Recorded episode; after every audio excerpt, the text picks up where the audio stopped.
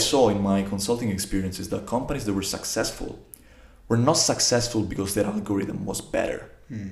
It was not because they had the best neural network. Right. It was because they had a better strategy, Mm. a better understanding of what AI could do. Mm. They had a clearer vision. And so I thought, why am I focusing on the technology when that's not where companies win or lose? Right. You know, the war it's fought on the strategy.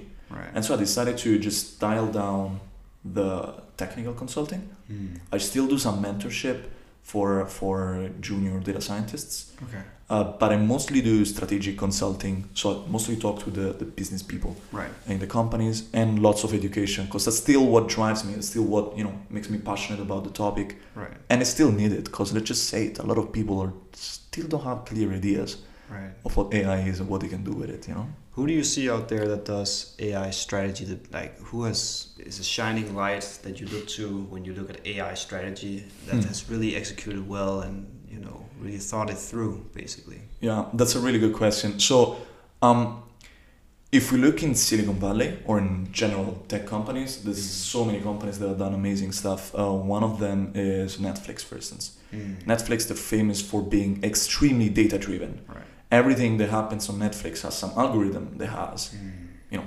optimized whatever was there to be optimized. Right. If we go outside of Silicon Valley, it becomes a little bit more difficult. Um, but I think it's mostly a marketing problem, meaning that companies don't sell themselves as AI driven. exactly Mm. data driven or whatever. Mm. But Booking.com, for instance, is an Mm. amazing organization that uses data across every step of their processes. Mm.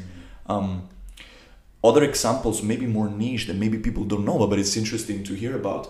There's this Italian company called Translated that was founded in, if I'm not mistaken, in 1999. Okay. Okay, Very old school. yeah, very old school. Translated. Translated. Translated.com, yeah. Okay. And so they were doing um, professional translations. Mm. So traditionally, um, with with professional translations, I'm talking about the manual of the Boeing 747. You know, like this kind of very complex stuff. Right. You will have Boeing giving the document to a translation company, and they will find someone else to translate this document because you need to be like an expert in English and Italian, but also in mechanical Yeah, engineering, right? exactly. You need to be industry experts so you know what Exactly. the heck you're talking about. Yeah. Exactly. Mm. And so they they wanted to be in, to remove basically these middlemen Mm. and be able to match documents and professional translators. And so the reason why I'm, I'm saying I'm talking about them is because this strategy was I think like amazing.